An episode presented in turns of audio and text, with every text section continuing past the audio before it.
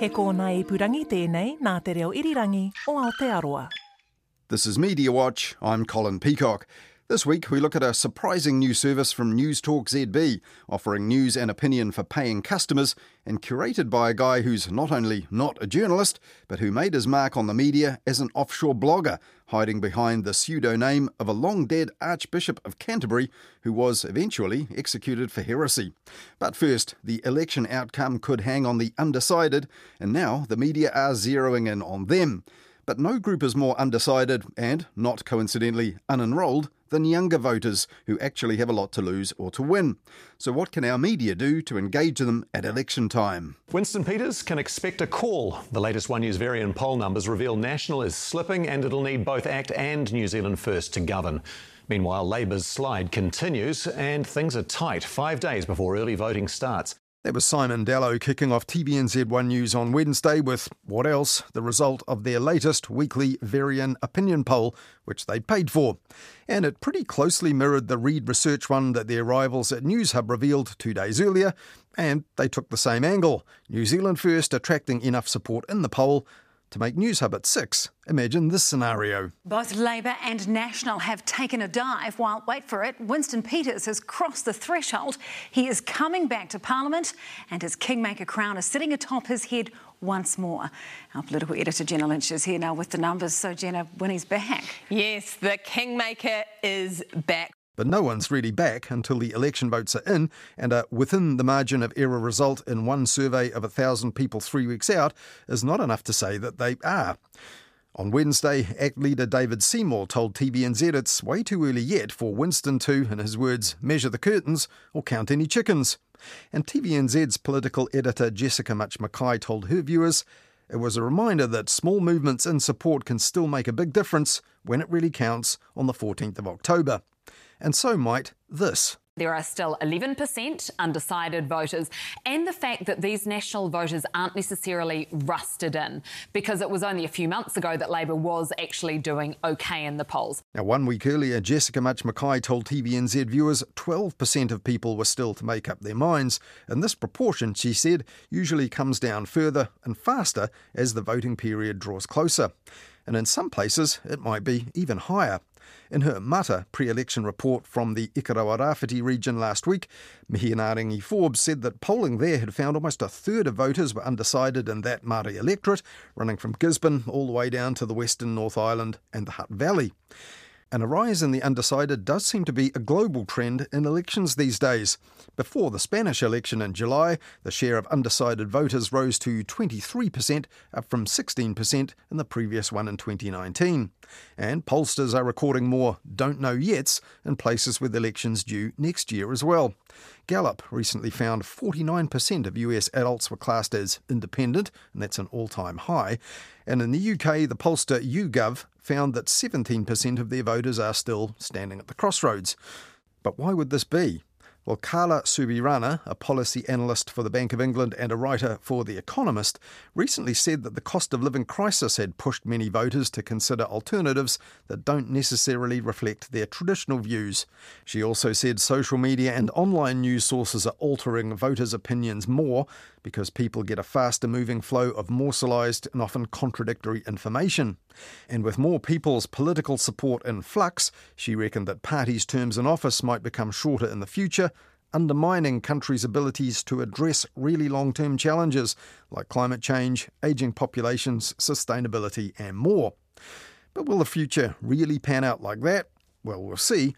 But undecided voters becoming a decisive factor in elections is certainly on the radar of political movements and their strategists.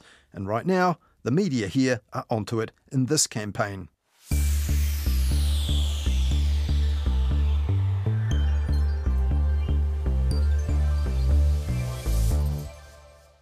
If the undecideds are now looming large, many of the young are under-engaged, and on Morning Report on Wednesday, Anna Sargent said thirty-six percent of eighteen to twenty-four-year-olds are not yet enrolled to vote, and that compares to just two percent of those over sixty years of age. With much of the debate and policies aimed at the older generation, they feel their issues are not seen as important. Student Millie Mussett says she wants to see more young people engaged in the election. We've got friends that are just turned eighteen and we talk about it. We'll be like, are you going to vote? And they're like, I don't know if I can be bothered, because, again, it's that research thing. Like, yeah. You've got to look into it, and that's, for some people, it's like, I don't want to do that. Like, stressful experience. one hundred percent. Yeah. Coincidentally, later that same night, Patrick Gower told NewsHub at six viewers that one side of the hall for that night's Hipkins versus Luxon T V debate, which he moderated, would be filled with undecided voters. And the other side? There's going to be a youth wing. All of the voters on that side will be under twenty-five. They are the future of the country and they deserve to have a say, and they will have their eagle eyes on these two leaders. But during the ninety-minute tussle, those young people didn't actually have any input into it. forty-eight hours earlier, though, that wasn't the case, when T B N Z lined up a debate in which all parliamentary parties and wannabes New Zealand First were quizzed about the issues for millennials and Gen Z. Kia ora koutou. In the supermarket today, one cabbage was seven dollars. With that and the cost of rent, plus, of course, you know, the impending doom of climate change, it can feel like a pretty shit time to be a young person. But we've got politicians here to tell us what they're going to do about it. That was Anna Harcourt, the content editor of T V N Z's digital content service for younger people called Re, who hosted that debate with help from Isaac Gunson from T V N Z's digital news team. And that debate was a digital creation available on the on-demand streaming platform T V N Z plus, the One News website, and social media platforms, including the youth favourite TikTok.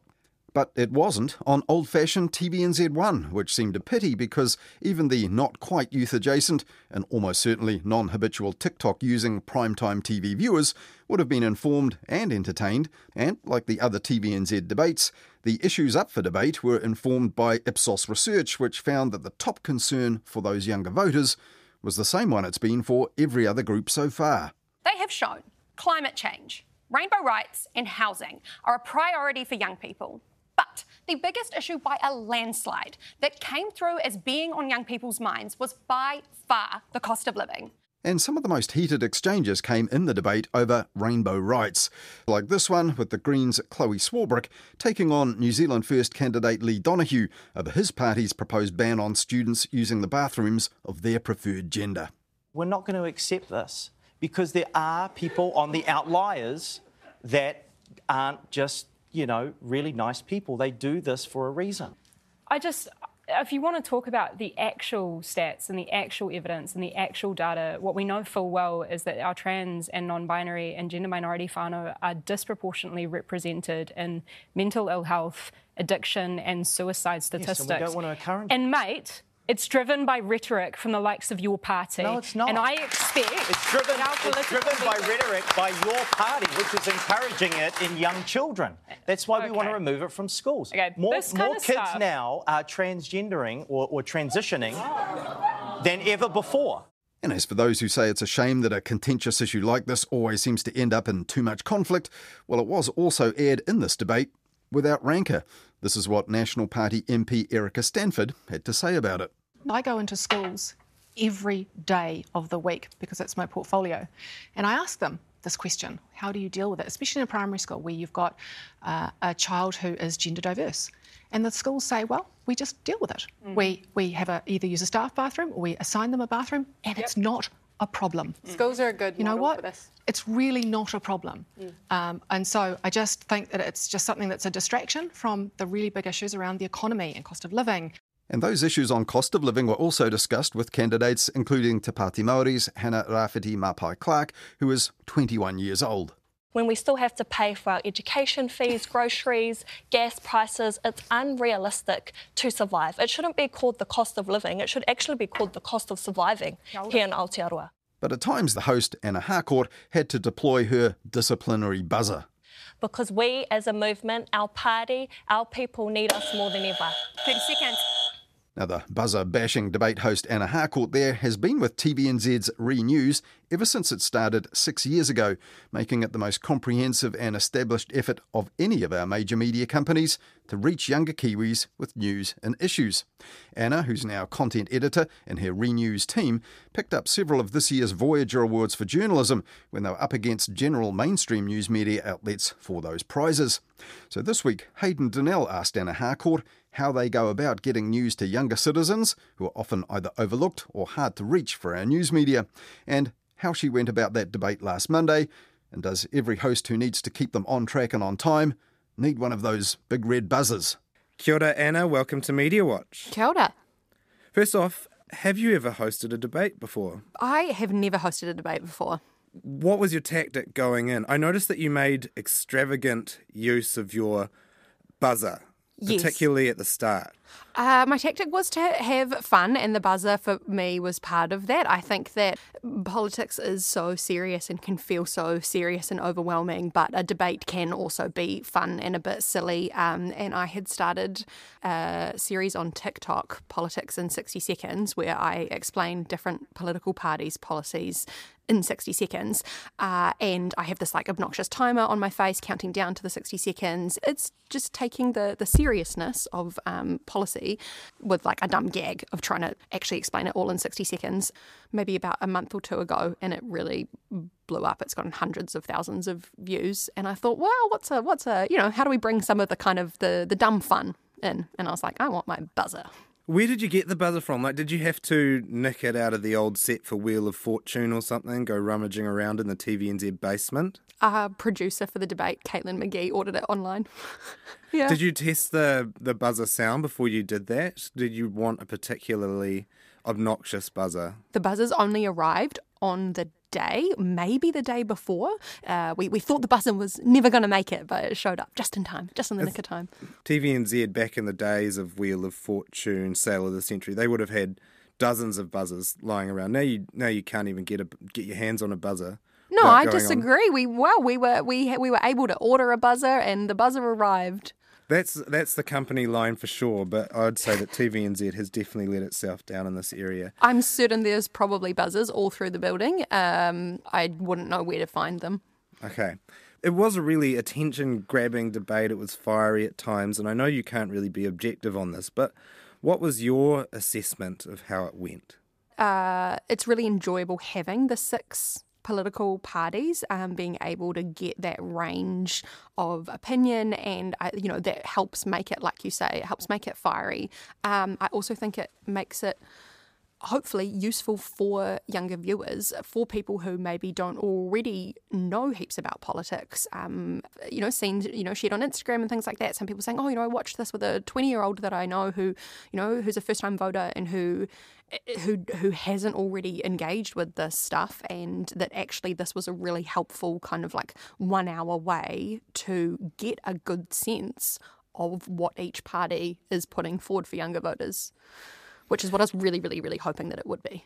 These multi-party debates don't necessarily get the same platform and the same audience. For instance, this one was just on the T V N Z plus platform, which is really successful and well-watched, but should it have had an audience on, on linear T V as well? Should it have been on T V one? The idea behind it is we were trying to target younger voters and younger audience members, and the reality is they watch things on the internet. For us, it was really important that we live streamed it on TikTok. You know, we got thousands of viewers watching it on TikTok, and um, you know, there was people in the studio control room making it so that it was, you know, the live broadcast, which is in like a landscape format, in live time, reconfiguring it so that it's in a vertical format, so that it's really easy and nice to watch just on your phone. Um, we had the live stream on the Re:News YouTube, which is also now getting, you know, tens of thousands of views. And the people that I know, the people my age and younger, aren't engaging with broadcast linear television. They watch everything on their phones or everything online. So that was the, the idea behind it. But watching it and hearing some of the arguments that were advanced, they were really coherent. They were eloquently expressed. And I thought, they're probably better than some of the ones at the Chris versus Chris debates, and honestly, an older linear T V audience could have benefited from hearing these. I think there's always um, room for older audiences to pay attention to what younger people are thinking and feeling. Um, so I, I definitely hear your point on that. I think that um, for older audiences... Older, I mean, maybe older audiences should be paying uh, uh, attention to what political parties are promising younger voters, because it is the younger voters who are going to, you know, be living with the consequences for a longer time. Younger voters, I think it's sixty-one percent or sixty-four percent are enrolled to vote at the moment compared to ninety plus and all of the older demographics. Because of that, uh, youth issues are seen as niche, then they don't get the same coverage, and then youth participation lowers again. Is it kind of a vicious cycle? Yeah, I don't know what the solution to increasing youth voter turnout is, and that's something that people have asked me. I have to be focused on putting good, useful, credible information in the places that young people already are. They're spending their time on TikTok. Okay, well, TikTok, sometimes it can be a pit of misinformation and like stupid dance videos, but actually it's also uh, forty percent of Gen Z are now using TikTok as a search engine instead of Google. They're not even using Google. People are there. They're looking for information. They're looking for useful, credible information. And if I can help put useful, credible information, the policies from from from, from political parties ac- across the spectrum, if I can put that on TikTok, and if hundreds of thousands of people can watch it and engage with it, then that's uh, my hope that that will be useful in getting young people engaged in politics. Do you think part of the problem is that lots of people don't have that attitude? They think when they're serving young people, it's about putting wacky stuff up or just entertainment-focused stuff, and they're not treating youth with enough respect as really serious political actors who care ab- about serious topics. I definitely think that with Re:News, that's kind of like our entire driving force is, is taking it seriously, but doing it in a way, in a tone and in a format and in a location um, that resonates with younger audiences. So we've always believed, well, not even believed, just known, we've always known that younger audiences or younger people in New Zealand really care about politics, really care about current events, really care about the world. Um, and I mean, it's evidenced even with things like School Strike for Climate, you know, like it was the sixteen-year-olds who are, who are marching in the streets by the thousands um, for climate change. You know, like uh, that's a very significant sign that young people do care about the world. Just because they're not subscribing to newspapers doesn't mean they don't care and that they're not interested. Uh, and so it's our job to make sure that we're putting the news and current events uh, information in a place that they'll that they'll interact with it. You mentioned climate change. Now, that, that reminded me of one of the exchanges that we had on stage. Lee Donoghue from N Z First, who answered a question about whether he was worried about dying in a climate disaster with the fact that he'd been struck by lightning at an Iron Maiden concert. Are you afraid of dying in an extreme weather event caused by climate change? No, I'm not afraid. You've been... Ha- I have to yes. ask, what? Yeah, I was in Rome uh, with a friend of mine. We went to an Iron Maiden, Iron Maiden concert and uh, we were walking over this bridge and I was like, wow, look at that lightning. That's pretty cool. Bam! And, wow. Uh, yeah. Not climate change related, but that is, that is a, a pretty... very interesting story. Thank you. It was an odd dynamic, though, wasn't it? Where you had these five quite serious politicians, and then it seemed that he was almost a figure of fun at some points. The lightning moment was... I, I did not see that coming. I... Uh, Neither did I, he.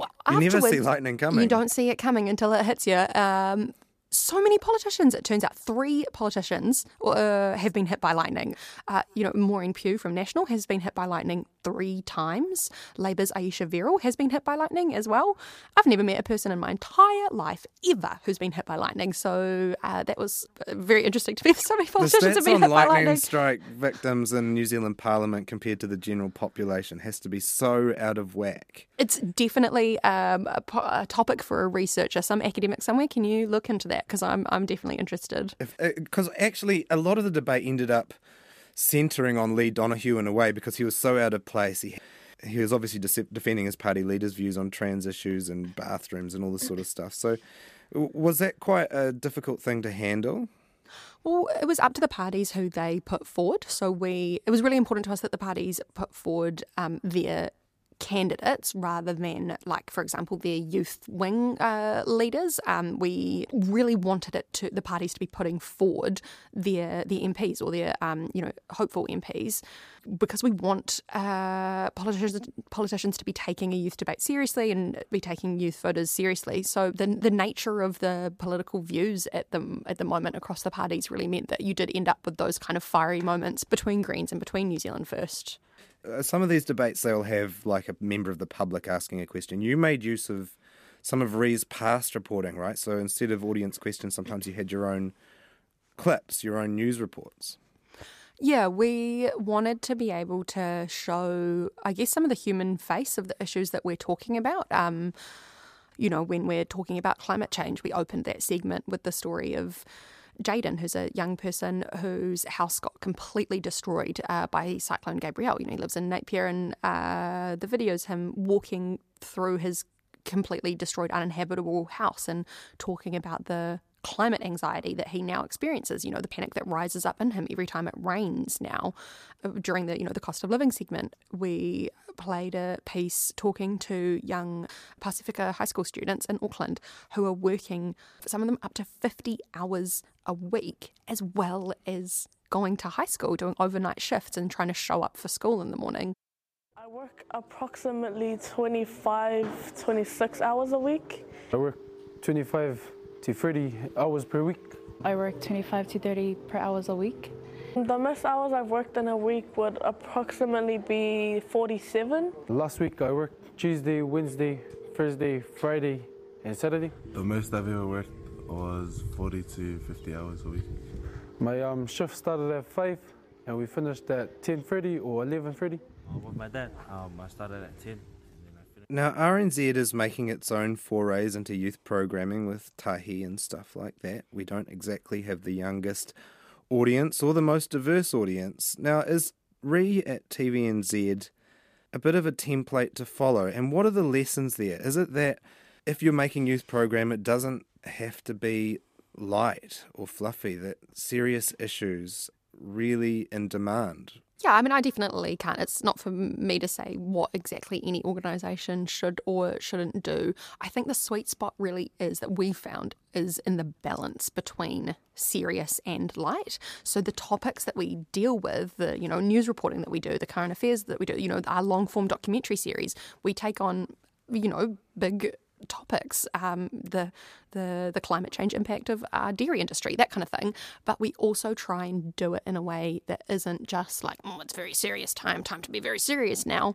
Um, you know, we still let ourselves be ourselves, and if there is something fun, then we can do something fun. Or if there is a, you know, with my Politics in sixty seconds um, TikTok series, it's serious content, but it can have a little bit more of like the dumb gag of trying to do the sixty second timer. And, you know, I just filmed that in my own house, just wearing whatever, you know, tracksuit that I happened to be wearing that day.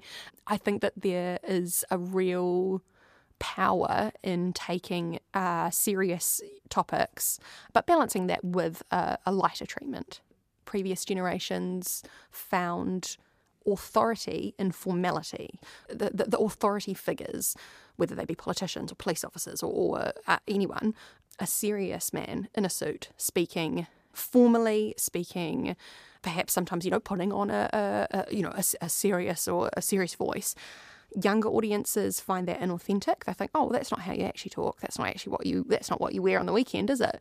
Uh, younger audiences find authenticity to be credible. So they find someone who's talking the way that they normally talk, who's wearing what they normally wear, who's in the place that they normally are in. Uh, they find that believable. Don't be cringe. Yeah, it's hard. I mean, it's hard it to not be cringe. Is it cringe to be an old man on the radio talking about cringe for young people?